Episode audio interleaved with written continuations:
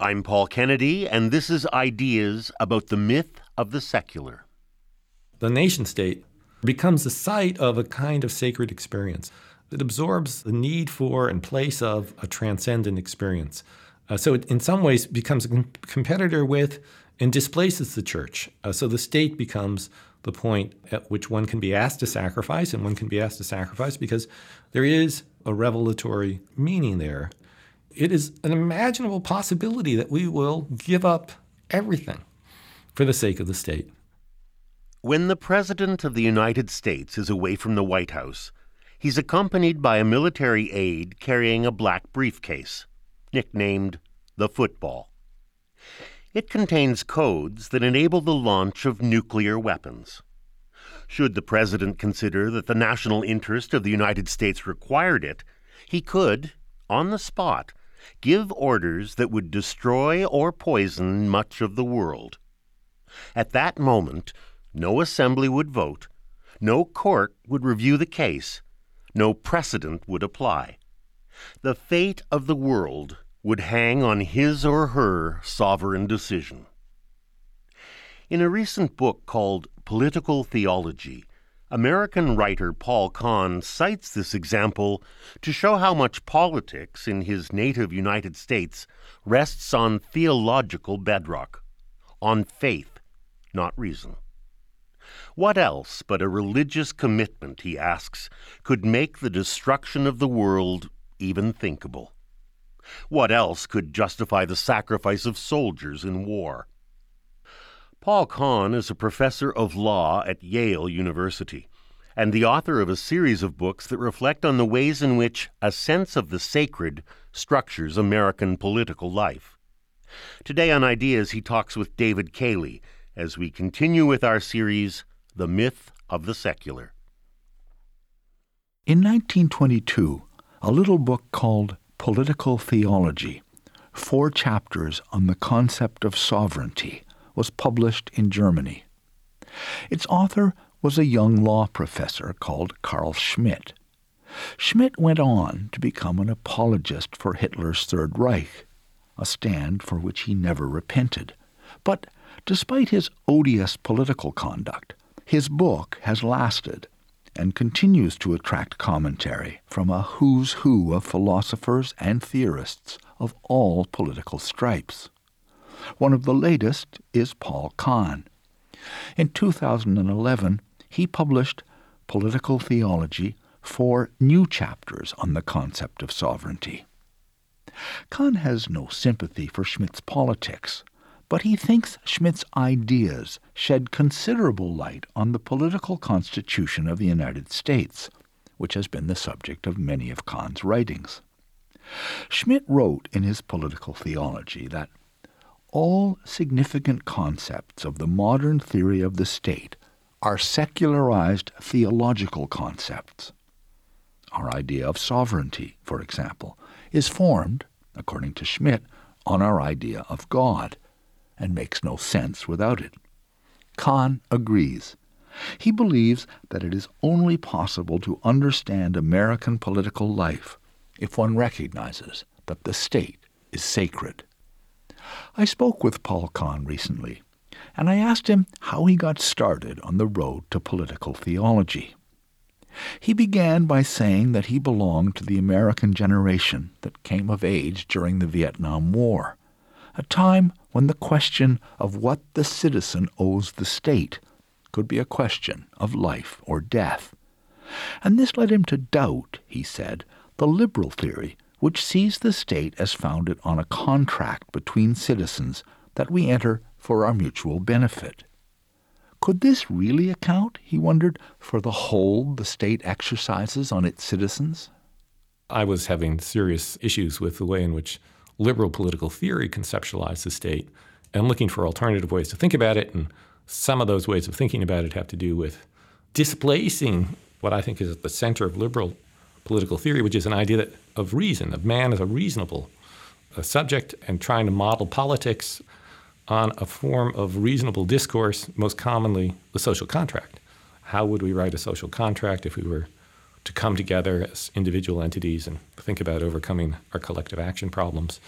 And this always seemed to me an element of the state, but not enough to understand our particular commitments to particular states and the, and the forms of political action that have always uh, interested me, which are not elements of the state that contribute to our, our well being, but elements of the state that tell us who we are, and elements of the state that demand from us actions that can't be uh, justified in terms of our individual well being. That is, defend the state, sacrifice. So I was thinking about these issues. In fact, I wrote a book called Putting Liberalism in Its Place, which I always have to say is not putting liberalism down, but rather putting it in its place. And, and its place is to understand it as an aspect of political life, an aspect of what we expect of our politics, but not a complete account. And that which is left over, the supplement, so to speak, or that which requires a, a supplement, is the way in which the imagination configures a space of meaning in politics. And for me, that becomes the subject of political theology. Political theology, as opposed to political theory, is about the, the nature of the commitments that we make to the state that are matters of faith, matters of practice, matters of the narrative we tell ourselves, matters of our understanding, but not the consequences of a, of a deductive argument, as if we can start from scratch and, and rewrite the social contract and explain what it is a, a just state should or should not do. Not, it's not that I'm against justice. Uh, it's, in fact, I'm for justice. It's that I think justice is only one of the elements of our political life. Paul Kahn was pushed towards political theology because he felt that liberal political thought was too dry and rational, that it left out the imagination. Not in the sense of fantasy, but in the larger sense which Canadian philosopher Charles Taylor has tried to capture with the term social imaginary. The imagined framework in which things hang together and make sense to us. Carl Schmitt's notion that our key political concepts have grown from theological roots helped Kahn to understand the American social and political imaginary. Schmitt begins his book with the famous sentence Sovereign is he who decides on the exception. The sovereign, in other words, is above the law because the sovereign is able to abridge or set aside the law at will to act when law fails or does not yet exist. Sovereignty makes exceptions. And this exactly fit the American case, Kahn thought, because the United States is a society of laws whose sovereignty ultimately rests on a violent exception to law the revolution. In American life, the great exception is the revolution. This is the great moment of freedom. It is a, an action that is no longer, well, first of all, we should say it's not causally determined. Revolutions are completely unpredictable. Disturbance is not, violence is not always unpredictable, but that there will be a revolution, I mean, just look at the Arab Spring, completely unpredictable. These things emerge as if from nowhere. The collapse of the Soviet Union in 1989. No, none of the Russian experts predicted this. So politics is free in this deep sense. So, so now we have a revolution which is creates an extraordinary political space. But it's wrong to think of it as simply an arbitrary political space. It's not caused doesn't mean it's arbitrary. When it is a successful revolution, it will be seen as an exception that acts with reference to a law, but not determined by the law, or norm, but not determined by norm. What is that norm? Well, here is the really interesting thing. The norm to which revolution refers is the Constitution. Interestingly, here's what's really interesting the Constitution doesn't yet exist. But the relationship between revolution and constitution in, in, the American mind, I would say, is exactly this relationship that the revolution is the exceptional act that brings forth the Constitution. It does it as a free act. So a good deal of the book is about this fundamental imaginative structure of the way in which we understand law in the United States. And I think uh, several things. First, we understand the Constitution as the product of the popular sovereign. And because it is the product of the popular sovereign, it's our law, uh, since we are all members of the popular sovereign. So we participate in the construction and creation of this law. We choose it, we will it. Now, that means that there is a kind of reciprocal relationship between Constitution and revolution. The truth of the revolution is the Constitution. If the revolution failed to produce a Constitution, it would be simply a, a moment of political disturbance in British history. It might have been a moment of treasonous action. It might have been a moment of criminal violence. But it becomes a revolution because it successfully leads to the Constitution. And why is the Constitution the Constitution? Be- not because it's law at an appropriate level of generality, but because in and through the Constitution, we see the revolution. That is, we read through the Constitution to see it as the product of the popular sovereign. Now, this is a deeply theological conception. So you can think about revolution as the appearance of the popular sovereign, the appearance of kind of the sacred center, the appearance of, of the divine. And you can think about constitution as the trace or remainder that that sovereign, sacred center leaves behind once it withdraws. So we see through the Constitution, we see through it always to a revolutionary presence of the popular sovereign. That's what gives it its claim upon us. It's not just law that happens to have been there for 200 years. It's not just you know something we happen to find. It's something that makes a compelling claim upon us because we see through constitution to revolution, and we see revolution as the presence of the popular sovereign, and we see in that uh, our political identity. That's who we are. The revolution reveals what Paul Kahn calls the popular sovereign, the sovereign power of we the people, the words with which the American Constitution begins, and reveals, for Kahn, is the right word, because he thinks the coming into being of the popular sovereign during the Revolution precisely mirrors the mechanics of religious revelation. In the Bible, God makes his will known through various intermediaries, then withdraws. Even Moses, to whom he speaks directly, cannot see his face, but only, as the King James Bible says, his back parts. What is left as a trace of the withdrawing God is a text. The Revolution, likewise, leaves its trace in the constitutional text. Something new has been revealed the American people as a single body incarnate in every American, but also possessing a mystical unity, a single will which succeeding generations will endlessly try to discern and invoke. The analogy with the Church is clear. And further evidence that this is a religious or theological conception, Kahn says, is the belief of the revolutionaries that history has started over. This is a beginning of history anew. From this point forward, the state means something else. What happened before this will be reinterpreted in light of this. It will become steps on the path to revolution. Nobody thinks about uh, you know American history before 1776, for example, as well. That's just the British colonial empire. We think about it as preparation for revolution. And think about the French. The French literally do this. They start the calendar over. Revolution, year one. And this has to do with the relationship between the, the revolutionary presence, which is a revelatory presence of the popular sovereign.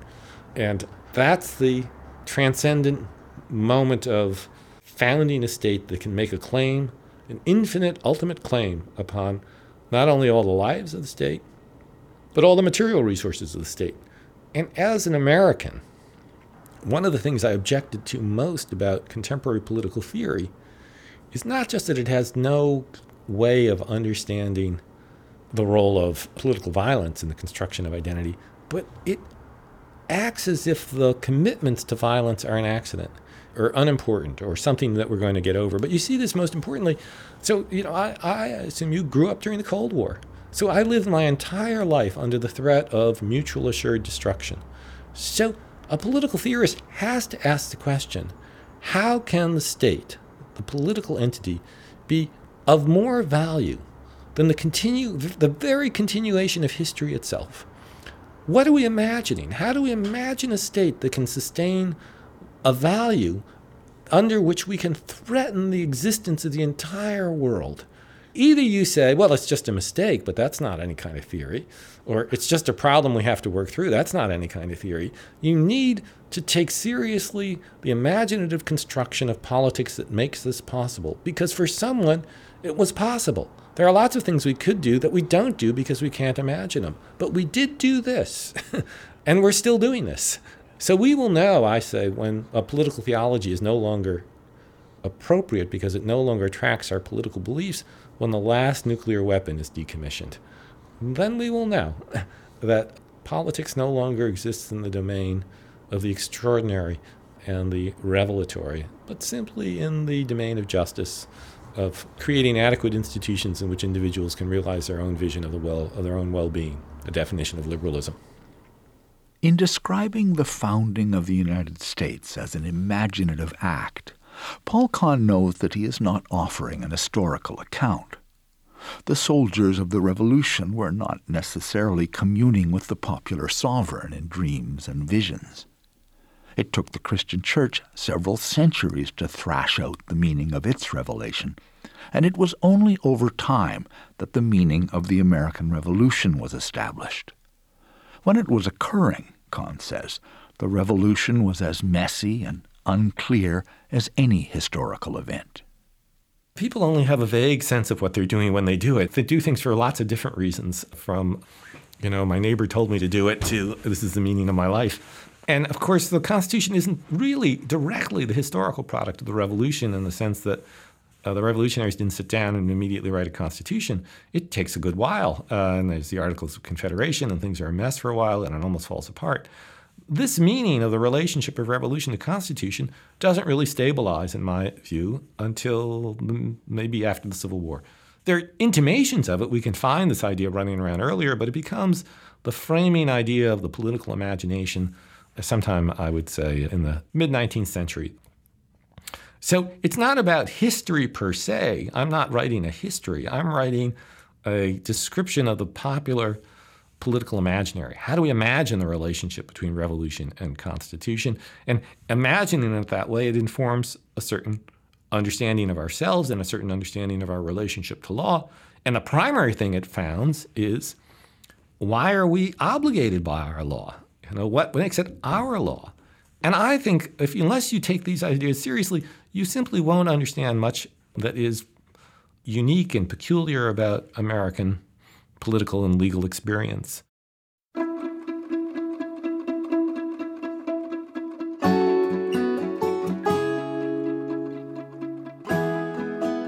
You're listening to Ideas on CBC Radio 1 and Sirius 159. Today we're continuing our series, The Myth of the Secular. It's presented by David Cayley.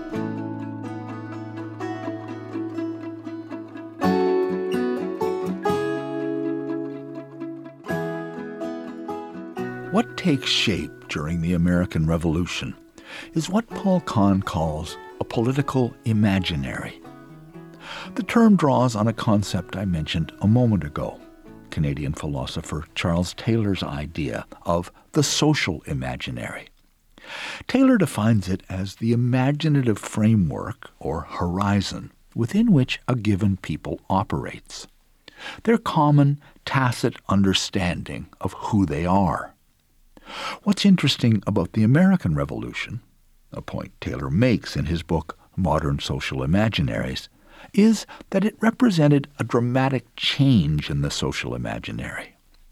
The American colonists didn't begin their conflict with Britain with the idea that they were making a revolution, or that they constituted a collective subject, we the people. They saw themselves as resisting tyranny and defending their rights as Englishmen. But as events unfolded, a change occurred in what one of the American founders, John Adams, called the affections of the people. The change was underway before war began in 1776, but it completed itself during the Seven Year War that became known only in retrospect as the Revolution. Truth, Paul Kahn writes, is a product of the event. Americans go into the American Revolution not knowing they're going into the American Revolution. they have a set of complaints, legal grievances, they're lawyers, and they don't know what's going to happen. and then they have a particular kind of political experience. They have a, a way of interact with each other, they make commitments, they engage in sacrifice. It becomes a matter of life and death, and they experience the world differently. They're creating a new community. They're creating new boundaries among themselves, new understanding of what's possible in politics, a new way of being in which their private selves, their economic interests, their familial interests are now subordinated to a whole different idea of what the meaning of history is. What's possible in history? What are we making here? And when I say truth is the product of the event, in part that's that. We don't know what the truth is until the event happens, so to speak. But it's also, we have no way of measuring that apart from the way in which that set of experiences comes to organize their own beliefs and practices. The popular sovereign is not a thing in the world. Political scientists make this mistake, or they, they think about it differently. They think, well, popular sovereignty is just a matter of, of voting. It's just a way of translating, of speaking in shorthand about a political process of decision making in which everybody has an equal vote. Well, that's not the way I think about popular sovereignty. I think of popular sovereignty as a transgenerational collective subject. That's a myth. Now, the myth becomes real when actions are taken, are explained by it. It becomes real when it becomes a part of people's life, when it becomes part of the narrative account they give of themselves. And that's the sense in which the truth isn't measurable outside of the event. The truth is the best interpretation we can give, so to speak, of the events of our political life. And so America has a, a, narrative it tells of itself. It begins in the Revolution and it you know, moves through the Civil War and it's tested in the 20th century and, and it uh, reaches a kind of triumphalism uh, at the end of the Cold War. And, and now it's kind of confused. We don't really know where we are or what we're doing, but, but these themes are, are very deep. For me, something I, I think is important to emphasize as well that because I'm talking about the nature of the imagination, or what Charles Taylor likes to call the social imaginary, it's very important to think broadly about the sources. So for me, you discover the political imagination not by going to read John Rawls and political theorists and seeing what they're doing in the graduate programs in the study of political science in this country. You learn about the political imaginary when you listen to presidential speeches. How do they frame things? When you go to the movies. Our movies are endlessly about politics. Well, what's at stake? How do they imagine it? Or read novels or this deeply popular genre of popular history in America. There's just countless books about the about the founding, about the framing, the founding fathers. Countless books about uh, the Civil War. I, I saw some remarkable statistic about the number of biographies of Lincoln that have been written, and they would you know stack them end to end. They're like 15 stories tall. We just can't get enough of this. so, what is the narrative line? Well, it is the way in which we are imagining ourselves, our expectations about ourselves in all of these products of the imagination. After all, I'm saying the state itself is a product of the imagination, and so are these other works of art uh, and accounts, these narratives. So that's a sense in which the, the truth of the matter isn't something separable from the way in which we actually live. The truth of the matter is only the interpretation that we offer when we have to give an account or when we look in ourselves and say, well, why am I doing that? What am I doing? How do I understand myself?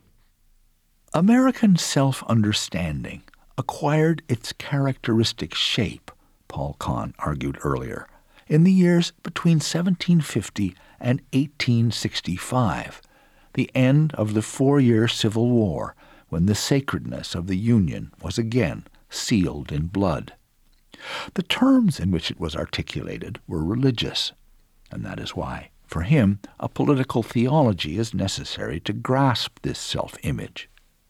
He doesn't say that this is the only way in which politics can be understood, but only that this is the way in which Americans historically have understood politics. Americans have a certain way of framing and imagining themselves and their societies and their norms and their values from the beginning. And the concepts they use have their origins in their religious theological experiences. And that's just a again a contingent fact about them. So so just think about the concepts that I've been talking about or that inform the book or that I like to use or think about. So we begin with the idea of sovereignty. Well, sovereignty is a religious concept think about the most central idea, I think, in American political life uh, sacrifice. So for me, uh, the ideas of sovereignty and sacrifice are deep, deeply related. One, in the act of sacrifice, one makes present the sovereign, the popular sovereign. But the language of ultimate sacrifice, which is the language of political rhetoric, and we all know exactly what we're talking about, this is a religious conception. Think about the way in, in which I describe the Constitution as the trace of the now withdrawn sovereign. This is a religious conception. This is about a conception that uh, comes out of our understanding of a sacred text. What is the Bible? Well, it's the trace, the remnant of God's presence. Think about our peculiar practices of constitutional interpretation. Why are we so concerned about textualism?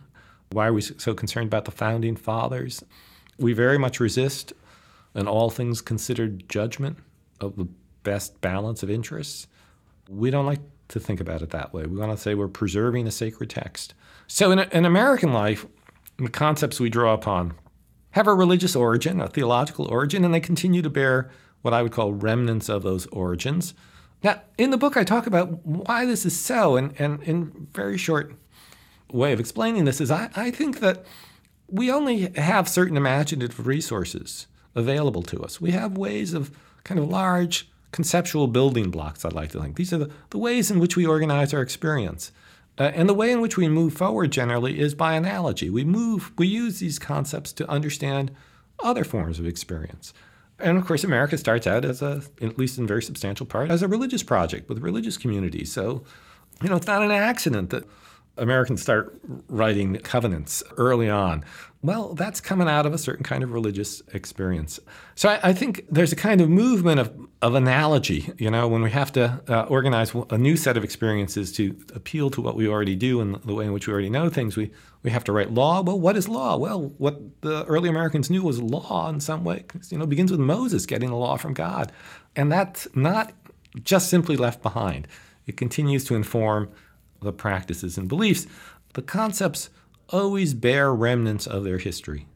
They continue to hold a kind of resonance. Now, all that's a way of explaining the concepts we use to describe or think about and imagine our, our political experience. Uh, I want to emphasize as well, however, that, that in my view, the state, for one reason or another, the nation state in the modern period, let's say uh, from the American and French revolutions uh, on to the well, uh, in America still, but in maybe in Europe until the middle of the 20th century, very much absorbs or becomes the site of a kind of sacred experience. It absorbs the the need for and place of a transcendent experience. So it, in some ways, becomes a competitor with and displaces the church. Uh, so the state becomes the point at which one can be asked to sacrifice, and one can be asked to sacrifice because there is a kind of sacral meaning there, a revelatory, a meaning, you know, a showing forth of a transcendent value. So in American life, I always like to say, well, think about the, the possibility of surrender. Right? People give you this very strange look. Well, there is no place in the American mind for surrender. It's not just that the United States is, you know, one political option that has to be measured against others. So when the South secedes, you go to war. You don't say, well, maybe we can manage as two states. so this idea that actually what's at stake here is something of transcendent value is very much part of our political experience. Whether it will remain so, this is exactly the sense in which I say this is not normative work. I don't have a position on whether it should remain so or whether it will remain so. It's obviously subject to huge pressures. I think the idea is dying in some places in the world. And, maybe that's a good thing. Whether a condition without sovereignty, a rule of law without exception, is conceivable or desirable is a subject I'll come back to at the end of today's program. But first, I'd like to pursue the claim Paul Kahn just made about sacrifice. He cites the state's right to demand sacrifice, even to the sacrifice of life itself, as evidence that the state possesses what he calls a transcendent value, a value beyond calculation or rational understanding. But this sacred character, he says, never shows up in liberal political theory. What is one imagining when one imagines the possibility of sacrifice? Or for whom will one sacrifice? Or what are the conditions under which one will sacrifice? And now, one of my objections to liberal political theory is it has no answer to this question. Sacrifice, I don't think, shows up. And it can't show up as long as one understands politics. Remember, Hobbes introduces the very idea of the social contract as an answer to the problem of the short, nasty, brutish state of nature. The promise of politics is the promise of life. In liberal political theory, this remains true that the promise of politics is the promise of individual well being we come together to advance our individual interests in survival in the first instance and uh, the success of our individual life plans in the second. And you might say that the whole point of the state is to divorce it from the domain of the sacred. The church is about the state of your soul, the state is about the state of your body. Uh, and that's good enough and a good thing too, given the history of religious conflict. Now, I want to say, well, well, it just hasn't worked out that way for lots of different reasons. Instead, what we see is, is a transfer of the site of the sacred from the church to the state. Now, what do I mean by that? Well, the state becomes the instrument that not only can demand your sacrifice, but site at which people willingly give themselves. They think that this is a site of transcendent importance. They defend the state. They will defend the state against its enemies. They will defend the state. The continuation of the state in existence is a matter to them of life and death importance. Not everyone, not all the time. But I always say, look, you can think every war the state was in, ever in, every every use of force the state ever made was a mistake, and it had bad reasons uh, for going into it, or the state was ca- captured by minority interest, or, or all mistakes. But if you answer the question, well, can you imagine a situation in which the state can make a claim on your life, and it would be a legitimate claim to which you had to respond? If you answer that question, yes, then it seems to me you understand the state as something that presents a value that is greater than yourself. All right, it's something for which you would give up your finite self for this transcendent value of the ongoing continuation of the political community. Now, what founds that? And a lot of my work thinks about this. And, and for me, the idea of sacrifice is intimately connected to the idea of love. Now, this is again, you know, this is a theological idea. This is a Christian idea, I, I think. So you sacrifice for the sake of love. In fact, when you're in love, what, one of the things that love teaches you is that there are things in the world, your family, your children, your community, that are more important than your own life. But as you value them more, you imagine the possibility of giving yourself for the object of your love. And, and of course, again, if you look at fiction and movies, they're all about this. You know, what will you do? Will you give yourself over for the sake of love? Now, to go back to our earlier conversation, uh, what was it that the revolutionaries discovered when they started with a set of legal claims but came to see the world differently? Well, my view is what they discovered was the political community is an erotic community. We are committed to each other and committed to each other in ways that are more valuable than life itself. So, sacrifice to me is a measure of intensity of meaning of the political community, which is a site and a location of a kind of eroticism, a kind of erotic community. And wherever we find the capacity for sacrifice, I think we find the capacity or we find the imaginative nature of love. And that is, again, another problem with liberal political theory. It has no place for love. But you cannot understand the American Civil War outside these terms. You just can't understand what happened in the American Revolution outside these terms, I believe. And to me, you can't understand the Cold War outside of these terms. It is an imaginable possibility that we will give up everything for the sake of the state. Now, that is a mind boggling thought, but it is a reality. Right? That's what these weapons, in fact, announce that this political formation is of such value that we're willing to threaten the entire world. Now, how can that be unless one thinks that what's at stake here is an ultimate value?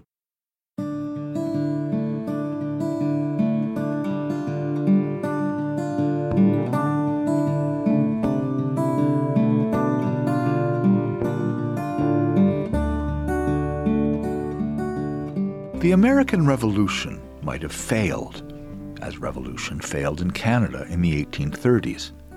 And in that case, as Paul Kahn remarked earlier, it would have been remembered, if it was remembered at all, very differently. It was, in other words, a free act, an exceptional act, and only after it had successfully established a new set of norms, the Constitution, could its meaning be assigned. For Paul Kahn, this relationship between revolution and constitution, between exception and norm, is one that he thinks can be observed not just in great affairs of state, but in all free acts. At stake in the idea of the exception is the possibility of the free act. And you can think about the exception as responding to two problems in the history of philosophy or in the way we think about ourselves. So, the classic problem of freedom for philosophy has been how can we be free if we live in a causally determined world? Right? That was Kant's problem. How can we be free if everything we think, everything that happens is determined by a cause? How can we explain the free act? The second problem is if everything that we should do is determined by a norm. Uh, is we answer the question of what we should do by applying the law, or a law, or a moral norm, or whatever sort of norm you want. But action is determined by a norm. So Kant at one point says a, a perfectly rational agent, perfectly rational agents would all do the same thing. They would do by nature what we have to struggle to do because it would be the reasonable thing to do. Well, reason is generating the norms. So if we if we knew everything, if we knew what the norms were, we would simply apply them. Now, I think both of these perspectives have a real problem for freedom, a real problem for understanding freedom. And, and I am interested in freedom in the following way a free act is an act that is taken with reference to a norm, but is not determined by a norm, nor is it an arbitrary act.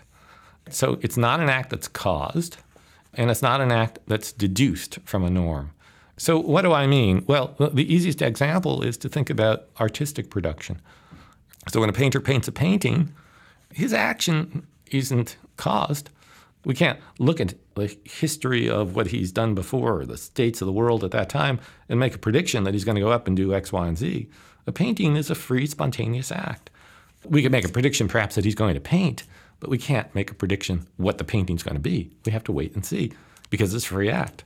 Similarly, he's not deducing the painting from a norm. He knows lots of norms, like he knows rules of perspective, he knows the rules of the market, he knows the rules of expectation about what an artist should do. He, he knows he knows a lot of norms that are governing his behavior. And if he has to explain himself, he will refer to the norms. He says, "Well, I did the painting this way because it's our understanding that you know portraiture should be done one way rather than another, or or whatever." But so he's acting with respect to the norms, but he's still acting freely.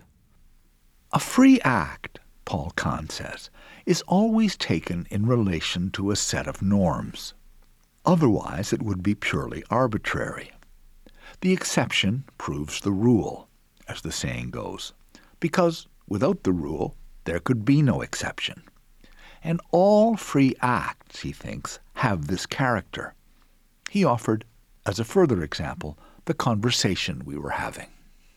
It's not cause. Nobody could have looked at me before I came in here, no matter how much they knew about me. I couldn't, I could not do this about myself, no matter how much self reflection I had.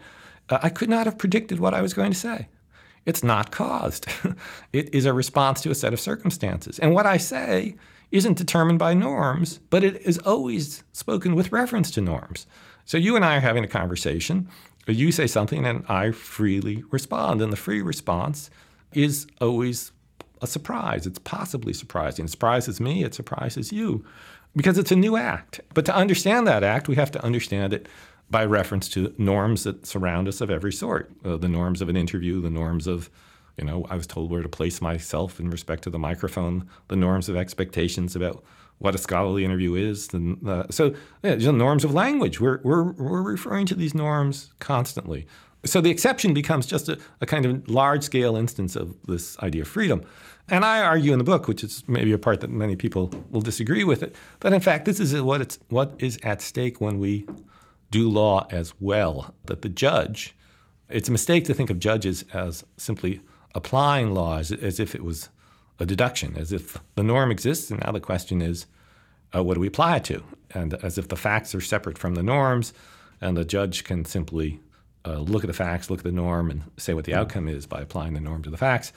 I say actually, judging is a free act. And why is it a free act? Well, first of all, it's unpredictable. Uh, it's not caused. If we thought it was caused, we could have a machine do it. But rather, uh, a judge makes a decision, and the decision has reference to the norm, but isn't determined by the norm. And how do we know that? Well, in the average, you know, in any controversial case, different people on the same bench, different judges will look at that same norm and think it means different things. They have to decide what it means. they will disagree among themselves. There is no simple application of the norm to the facts. There's only a decision. Uh, so the, the judge decides, or in an appellate court, there's a vote, right? And the vote is the exercise of, of the will, or you might say even a sovereign power. And once we have the decision, we know what the law means. Before that, you can't say the norm determines the outcome because there is no determinate norm until we know what the decision is. So that again is a, a model of the free act that's taken with reference to the norm, but is an act, a decision. Paul Kahn's philosophy of law, as of artistic production or conversation, makes room for freedom, for decision. There has been, he says, a modernist project of subjecting all politics to law. And this vast confidence in law, it seems fair to say, continues all around us. Kahn is arguing for an approach that recognizes that law never is and never should be without exception. And this has always been the case, he says, going back to the Middle Ages, when courts of equity, so called, were created to supplement strict justice with fairness and mercy. Think about the king's power to pardon, or even the president's power to pardon, or a jury's power to exercise jury nullification. They don't say, if they say, so and so, you were convicted of a crime, and the king says, or the president says, I pardon you, I forgive you, I exercise mercy on you. He's not saying that the law is unjust. If he thought the law was unjust, he would just change the law. He'd make it a just law. He says the law is just, but still, I'm acting with reference to that law. It's a just law, but I pardon you. And that's a moment of freedom. It's not caused, it's not determined, but it's something that we think that has to be in the world. we don't want justice alone, we want justice tempered by mercy. We want justice and love. And so we can understand politics as modeled on this idea of the imaginative construction of a free act that is not arbitrary, but is not simply the application of a norm. Grant Gilmore, a famous Yale law professor from 20 or 30 years ago, wrote a, a wonderful little book called The Death of Contract, and he ends the book by saying, In hell, there will be nothing but law. and we know what he's talking about. right? Yes.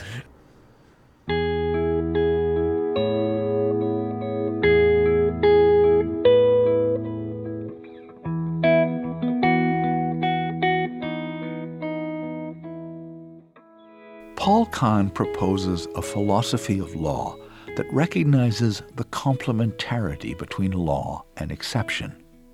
That nothing but law would be hell, as Grant Gilmore said, because freedom is always, in a certain sense, exceptional. Understanding this can shed light, I think, on the anxieties that animate the political right in the United States and drive the contemporary culture wars.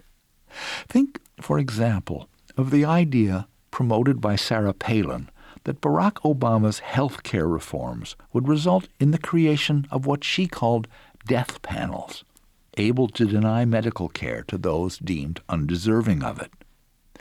The term was extravagant and quickly became part of the legend of Palin's zaniness. But Paul Kahn thinks he understands where she's coming from. A critique of the healthcare plan is symbolized often in this idea of death panels. A strange idea that healthcare, there's going to be a bureaucratization of the body, taking an administration of life and death.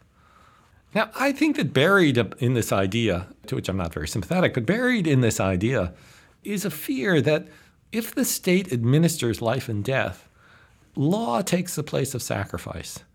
That the possibility of giving yourself to the state requires some free space between the individual body and the state. So the healthcare law looks like just legalization and administration of life itself, and that that undermines or, or cuts against an imagination of, of the possibility of sacrifice as a free act, not determined by law, but a free act in which one affirms the state in and through one's life. And I think that this idea, for largely, I think these same people, in some ways, is related to the peculiar imagine, uh, American fascination with guns because Americans' right to own guns is, is not completely explained, in my view, by a kind of libertarian idea of the defense of the home, the individual against threat. It's rather goes way back to the idea of a, of a kind of the calling up of the men at arms to defend the state, that it has to be freely given, the idea that you have to be free to defend the state, and that the gun represents this possibility of, of freely committing yourself to the state. Insistence on the right to bear arms and resistance to government involvement in medicine have their roots, Paul Kahn says, in the American political imaginary. And the stubbornness with which they're defended may have to do with how deeply this imaginary is challenged in the contemporary world. At the heart of the American political imagination is the idea of sovereignty, the free act by which the state came into existence, the transcendent value that state possesses, and the free allegiance to it which American children still pledge at the beginning of every school day. Sovereignty stands above the law as its source and inspiration. But many today see this idea of sovereignty as a deadly anachronism, a vestigial god, and want to strip the state of its sacred aura. It's possible, for example, to understand the peace in Northern Ireland as an instance of post sovereignty. So long as one was either Irish or English, there could only be war over that territory. One or the other sovereignty must prevail only with the imaginative recognition that those sovereignties could overlap, and therefore no longer be sovereignties in the old sense, could peace be established. The European Union is another instance, Paul Kahn says, of a post sovereign political project. The European Union, in some deep way, is a political entity designed not to be sovereign. It produces law, it produces lots and lots of law, but, but you don't see through the law to some transgenerational entity which has a claim on your life in which you participate. Right? You see through the law to some treaty arrangement that states may or may not be remain committed to. And the great measure, I said, of, of the absence of sovereignty in the European Union is it could dissolve. And it could dissolve without anybody thinking that it was worth going to war over. Uh, so it's not that kind of a thing. It's not the kind of thing where you would call out the troops to defend the political entity's existence like the Civil War in the United States. So this shows us the strengths and the weaknesses of these ideas that I'm talking about, because without an idea of, of popular sovereignty as a fundamental commitment of individuals to the existence of the political entity as something of transcendent value, we're not quite sure how deep the commitment is of any group to any other in, in Europe. We don't really know how much you know the Germans are willing to give for the sake of the Italians, or the French are willing to give for the sake of the Greeks, or the Greeks are willing to. You know, we just don't know. Whereas in an entity like the United States, I think, in which, despite our regional differences, and we have lots of them, there is membership in a single community. And, you know, when New Orleans has a, a, disaster, it's not a question of, well, how much does New York want to pay for New Orleans? You know, should we transfer resources there or not? It's just a, emerged that way. Paul Kahn speaks as an American and claims only that the political culture of the United States cannot be understood without attention to the theological roots of key political concepts, not that this approach applies universally. Canada, for example, presents an interesting contrast, and not just because of the founding role of the Loyalists who opposed the American Revolution and regrouped here as refugees. Lord Durham's two nations warring in the bosom of a single state pushed Canada from the start towards a more elastic, less monolithic concept of sovereignty than the United States. Nor does Kahn argue that the sacralized sovereignty that one sees in the American case is necessarily forever. He finds a post sovereign condition entirely imaginable, he says, and again points to Europe. I think the European Union project was, for the most part, a post sovereign political project. It was to achieve a politics of individual well being, a politics of law, a politics that promised nothing more in some way than you know, satisfaction of individual interests, with hopefully a, a rich and acceptable idea of justice. But this is to be a post sovereign political entity. And, and it, it's completely imaginable to me. I'm more imaginable. It, it actually existed, I think. and perhaps if it had been managed better, it would continue to exist. Now, you know, its, its weakness is what I've described before. It, it doesn't have a great deal of commitment, but we don't necessarily need a great deal of commitment in our politics. So uh, the United Nations is a post sovereign political entity. And that's okay. We want a political arrangement within the limits of legal mechanisms. So it's imaginable. Now, what's not imaginable to me is that this need for, let's just say, a need for ultimate meaning in one's life can simply disappear. Now, people have different views about that, but I, I think religion responds to a, a deep need people have for finding some value in their lives greater than themselves. This is, you might say, imagining something for which they could sacrifice. Sacrifice is not is itself a normative term that it suggests that there are meanings in the world that are of transcendent value. And I think that that element, at least in my ex- experience, is, is something that everybody is searching and, and looking for such a meaning. Whether it will have to be located in politics or not is a completely contingent fact our politics could become simply, you know, the administration of legal regularity.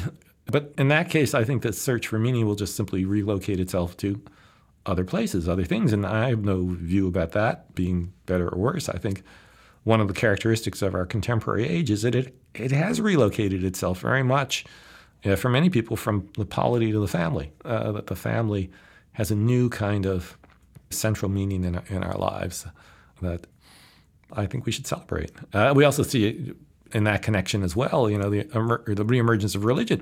Many people thought religion was on its, you know, dying legs uh, 50 years ago, and in, instead we see a great exuberance and expansion of religion. Paul Kahn is a thinker who's difficult to classify. He's a professor of law whose work, as he says, straddles philosophy and anthropology drawing attention to elements of our experience like faith, sacrifice, and the sacred that are usually excluded from political theory. He takes up themes beloved of conservatives, whom he sometimes seems to understand better than they understand themselves, and points up the inadequacies of liberal political thought. But at the same time, he identifies as a liberal.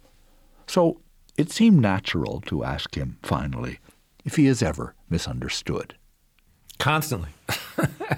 I think if you look at my Wikipedia site, it says I'm the world's one of the world's leading conservative legal theorists.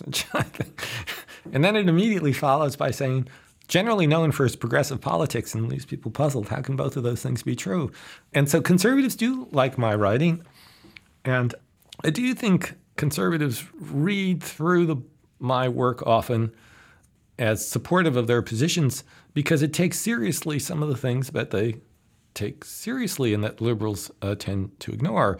So, yes, uh, I would say I'm misread, but in some way, it's just an expression of the problems we have in our political theory. You're either on the right or the left. And I want to say, well, you know, when I said from the very beginning, my, my work is resolutely not normative. I'm not trying to answer the question what the law should be. I'm trying to find the common themes that unite us in, in our political practices and beliefs. And that's not what's traditionally done. So people are trying to, to answer the question well, is he on the right or the left? And eh, people read it to support their own positions. But as a writer, you can only do so much to control what happens to what you write.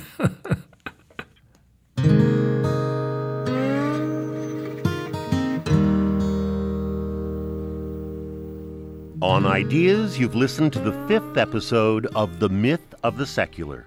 The series continues next Monday at this time. It was written and presented by David Cayley, with the help of Bernie Lucht, Dave Field, and Liz Nagy.